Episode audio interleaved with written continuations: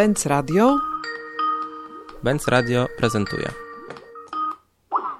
Katarzyna Szustow, Szustow Kultura i Komunikacja. Jeszcze na początku tego zamknięcia, właściwie lockdownu, który w pierwszej kolejności wyłączył instytucje kultury, wypuściliście takiego PDF-a z instrukcją dla instytucji kultury, jak się odnaleźć w tej nowej sytuacji. Jak oceniasz, jak się instytucje kultury odnalazły w tej nowej sytuacji? Skrajnie różnie. Instytucje kultury duże, które mają rozbudowane działy marketingu, promocji, komunikacji w przeciągu trzech, czterech tygodni stanęły na nogi, powiedzmy takie online'owe nogi i działają. Nie zniknęły, nie zamilkły i mają jakieś propozycje, pomysły lepsze, gorsze, ale próbują, podjęły rękawice. Problemem są mniejsze instytucje, w których nie ma specjalistów do spraw komunikacji, nie ma osób, które są wyszkolone w narzędziach online'owych. No i tu jest groza i dramat i rzeczywiście poziom zagubienia jest wielki nadal, czyli ja drugi miesiąc, prawie trzeci miesiąc. Instytucje trochę nie wiedzą, w którą stronę, jak funkcjonować, jak się komunikować. Wcześniej trochę inaczej używali mediów społecznościowych, teraz się martwią, że mają po dwa lajki, nikt tego nie chce oglądać. No więc to jest pytanie, w jaką stronę poprowadzą swoje małe, ale bardzo ważne lokalne instytucje. No właśnie, bo ty ze swoją firmą jesteś od wielu lat, powiedzmy, na rynku i współpracujesz i współpracowałaś z wieloma instytucjami kultury, inicjatywami kulturalnymi. Masz taki przegląd i też praktyczne doświadczenie pracy z kulturą, która w bardzo, no powiedzmy, swoisty sposób komunikuje się z potencjalnymi odbiorcami wydarzeń kulturalnych. Czy w trakcie pandemii jakoś ten wachlarz narzędzi komunikacyjnych się zmienił? Czy on się poszerzył? Czy tutaj w ogóle zaszły jakiekolwiek zmiany, czy też było to po prostu intensywniejsze wykorzystywanie tego, o czym już wiadomo, że działa? Na pewno nowym narzędziem jest Zoom i to jest jakiś fenomen, którzy są posądzani o różne wycieki informacji i tak dalej. Jeżeli chodzi o nas, o kulturę, no nie wiem, kogo nasze informacje tajemne interesują, więc nie martwiłam się o to. Ale właśnie czytałam artykuł niedawno, że liczba rozmów dziennie na Zoomie to jest 300 milionów obecnie dzisiaj. W grudniu było to 10 milionów i są warci tyle co 8 głównych linii lotniczych amerykańskich na dzień dzisiejszy, więc to jest jakiś totalny boom. Ale niewiele więcej tych nowych narzędzi mamy i to jest to, co mnie bardzo martwi, bo jednak pozamykani jesteśmy w tych swoich ekranikach w komputerach, jakimś koszmarnym jakością dźwięku, rwącym się łączem internetowym. Nie ukrywam, że nabrawa mi to smutkiem, jakąś wielką melancholią i tęsknotą za smoltokami, spotkaniami, wernisażami, grupą ludzi, która się po prostu gdzieś spotyka i trochę może się pokłócić, lubić, nie lubić, ale jednak musimy jakieś relacje ze sobą nawiązywać. No pytanie, w którą stronę będziemy tutaj wiosłowali razem no, albo oddzielnie, to jest coś, co mnie teraz zastanawia, na ile rzeczywiście ten wspólnotowy charakter kultury, on przetrwa. Tego nie wiem. No tutaj wydają się najbardziej poszkodowane teatry, które jednak są nadal... Właśnie nieczynne. Widziałam się, w, widziałam się w ten weekend z Wojtkiem Klemem, który też mieszka w Curychu i Wojtek e, przygotowuje spektakl do online. Jakby taki jest e, teraz drive. Dla mnie to jest, nie wiem czy tak powinnam mówić, no jednak, ale to jest moje medium. Tak ja z tego, z tego wyrosłam, jestem po akademii teatralnej, pracowałam przy teatrze. Wydaje mi się to jednak jakimś absurdem, że ta próba to jest jakiś totalny substytut i totalny kozi róg. Myślę, że też ta taka digitalizacja kultury i, i wejście w online raz, że ją bardzo zubaża, a dwa, poziom kontroli, który będzie nad nami, nad e, takim robotycznym charakterem uczestnictwa w kulturze jest przerażający. Tutaj nie ma przestrzeni na eksperyment, na jakieś niedopowiedzenie, jakąś zagadkę. No i ta wolność odbiorców jest super ograniczona. No wiesz, może to dlatego, że rozmawiamy w poniedziałek. Nie brzmisz jak osoba, która patrzy z optymizmem na to, co pandemia zmienia w relacjach instytucji kultury z odbiorcami, ale ja to spróbuję trochę przerzucić już właściwie na nastrój piątkowy. Dlatego, że w tym poradniku, za które bardzo dziękuję i też jako instytucja kultury otrzymałam go do przejrzenia i też stąd ta nasza rozmowa, bo wydał mi się bardzo ciekawy. To, co proponujecie, to to, żeby instytucje kultury przestały być tak naprawdę zinstytucjonalizowane. To znaczy, żeby zaczęły jeszcze bardziej uwidaczniać to, że są prowadzone przez osoby, przez osoby, które mają swoje jakieś pewnie charakterystyki, charaktery, charakterki, jakieś wewnętrzne przymioty, które sumie składają się na to, jaka instytucja kultury jest. W tym waszym PDF-ie są takie wręcz porady, żeby zapraszać odbiorców w tych wycieczkach y, cyfrowych na zaplecze, żeby organizować takie formy, które dają poczucie bardzo intymnego obcowania z, z instytucją. Czy już po dwóch miesiącach jakby trwania tego stanu odcięcia, nawet może dłużej, to już w tej chwili trwa. Czy ty oceniasz, że to się udaje w ogóle w tej cyfrowej wersji, ta intymność? Zdania są podzielone, więc mam, mam znajomych, którzy oglądają namiętnie spektakle online, są tym zachwyceni, więc super, dobrze, że taki mamy e, taką możliwość.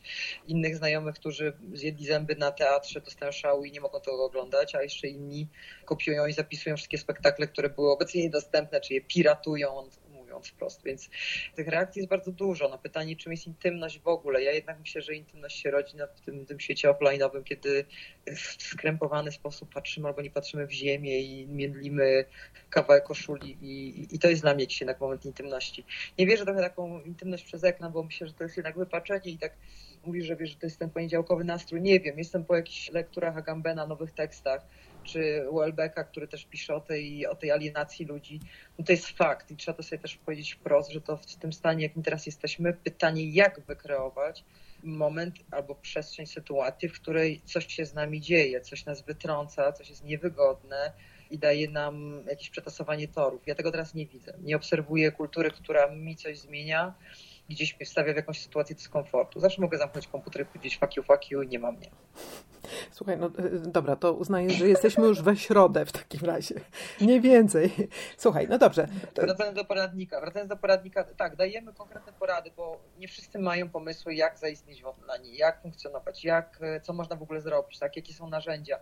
Więc to jest takie podstawy podstaw, które duże instytucje, które, które się musiały komunikować w sposób marketingowy, musiały na przykład sprzedać 5 tysięcy, 1000 biletów miesięcznie na przykład, żeby w ogóle mieć rację bytu, więc oni potrafią to robić. Pytanie o instytucje, które były właśnie, miały dostęp bezpłatny zupełnie i, i działały na zasadzie jakichś wspólnotowych ploteczek, plakatów w małych miejscowościach i ludzie tak tam przychodzili. Teraz nie ma tych siedzib. Wyzwaniem są nowe instytucje, które są w procesie powstawania, na przykład Centrum tradycji, kultury w komornikach. Powstał świetny lokal, miejsce na 300 miejsc nawet na widowni e, pod Poznaniem. No i nie można go otworzyć po prostu, tak nie można tam teraz wejść, więc trochę nie wiadomo jak działać, jak funkcjonować. Za czym jakie pomysły sami opracują i jak w jakiś sposób będą się komunikowali z odbiorcami swoimi, którzy niekoniecznie są też nauczeni, bo nie wiedzą, że taka, takie kanały w ogóle istnieją tej instytucji no to przyspieszone ucyfrowienie kultury też pokazało, jak bardzo ta publiczność, czy też odbiorcy, uczestnicy w kulturze mają bardzo zróżnicowane kompetencje. One są skrajne i to jest też kolejna taka pułapka. Pytanie, zawsze mówiliśmy seniorzy, Uniwersytet Trzeciego Wieku, bardzo ważna grupa odbiorców.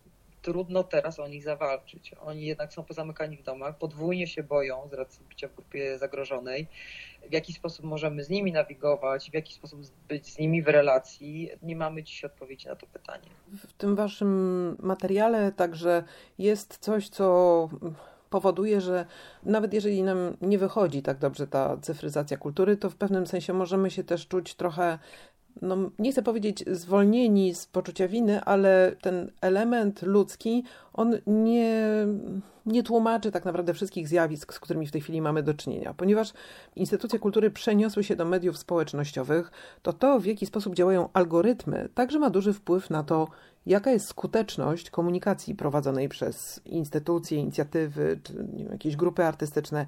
Czy ty widzisz jakieś nowe tutaj zjawiska, czy też właśnie nowe zachowania algorytmów, które w jakiś sposób może dają fory kulturze, a może wręcz przeciwnie, że jeżeli nie wykupimy reklamy czy promocji na fejsie, to po prostu mamy te dwa lajki pod postem i koniec. Hmm. No to, są, to jest fenomen, jak, bo te algorytmy się zmieniają cały czas. Ja mam od tego specjalistów i specjalistki w firmie i czy oni to śledzą, się tego uczą i, i jak współpracujemy z instytucjami, to przekazują tę wiedzę.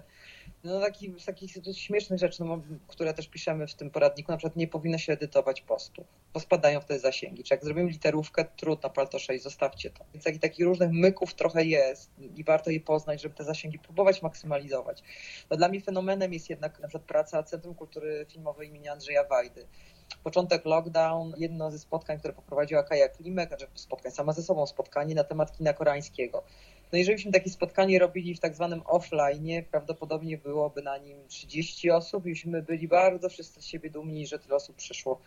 Ta informacja dotarła do 10 700 osób, a ten filmik, tę rozmowę na temat kina obejrzało ponad 3000 osób.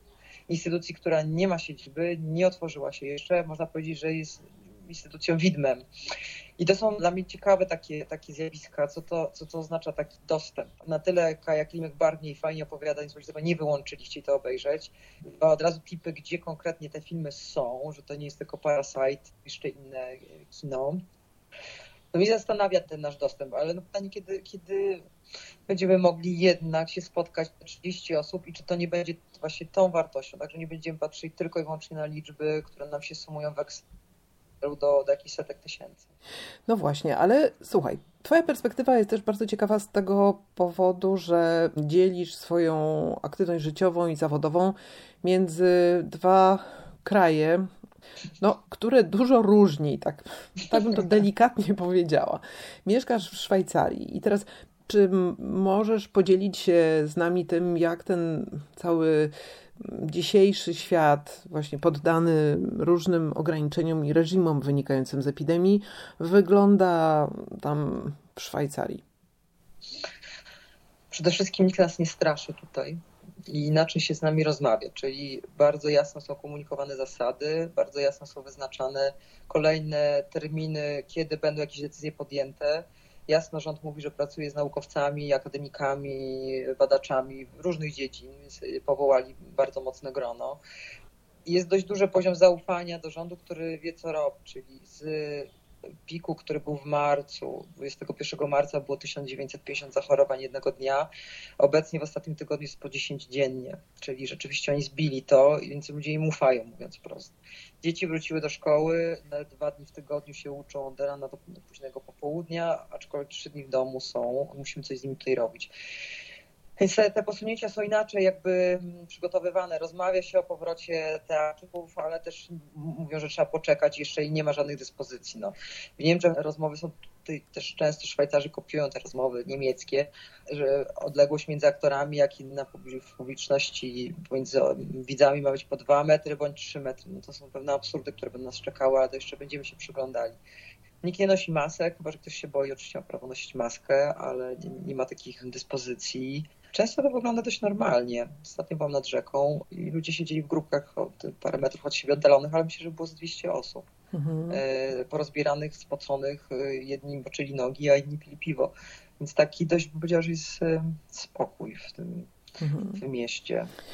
Ostatnio... Oni też nie podają łatwo emocjom, to wiem, Szwajcarzy też nie, nie lubią rozpaczać, więc oni pochowają te swoje emocje, ale mam wrażenie, że kultura trochę tutaj tak zamarzła, zastygła, tak? Jakby kultura nie jest tak ważna dla Szwajcarów jak dla Polaków. Ona nie elektryzuje, nie generuje dyskusji, debat, awantur, pewnego napięcia takiego, mm, który ja bardzo lubię, jest mi bardzo bliski. Tutaj nikt nie będzie rozrywał szat dla jakiegoś teatru, a myślę, że Polacy jednak tematy poruszane przez artystów je elektryzują. No jednak ten szwajcarski pragmatyzm nie bez powodu jest y, taką marką tego kraju. Czasami tęsknimy za nim. Myślę, że w kraju szaleństwa. Nie mają co tęsknić, bo to jest niemożliwe. Chociażby ten pragmatyzm Szwajcarów i to osadzenie i stabilność wynika chociażby z tego, że Szwajcarzy są potwornie zamożnym krajem. Znaczy to ostatnio też czytałam dane na temat 10 najbardziej zamożnych miast.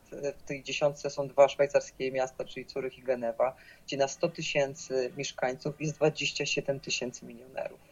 Ja tego nie wiedziałam, już jestem w totalnym szoku. Te inne miasta typu Nowy Jork, Singapur mają mieć 3-5 tysięcy.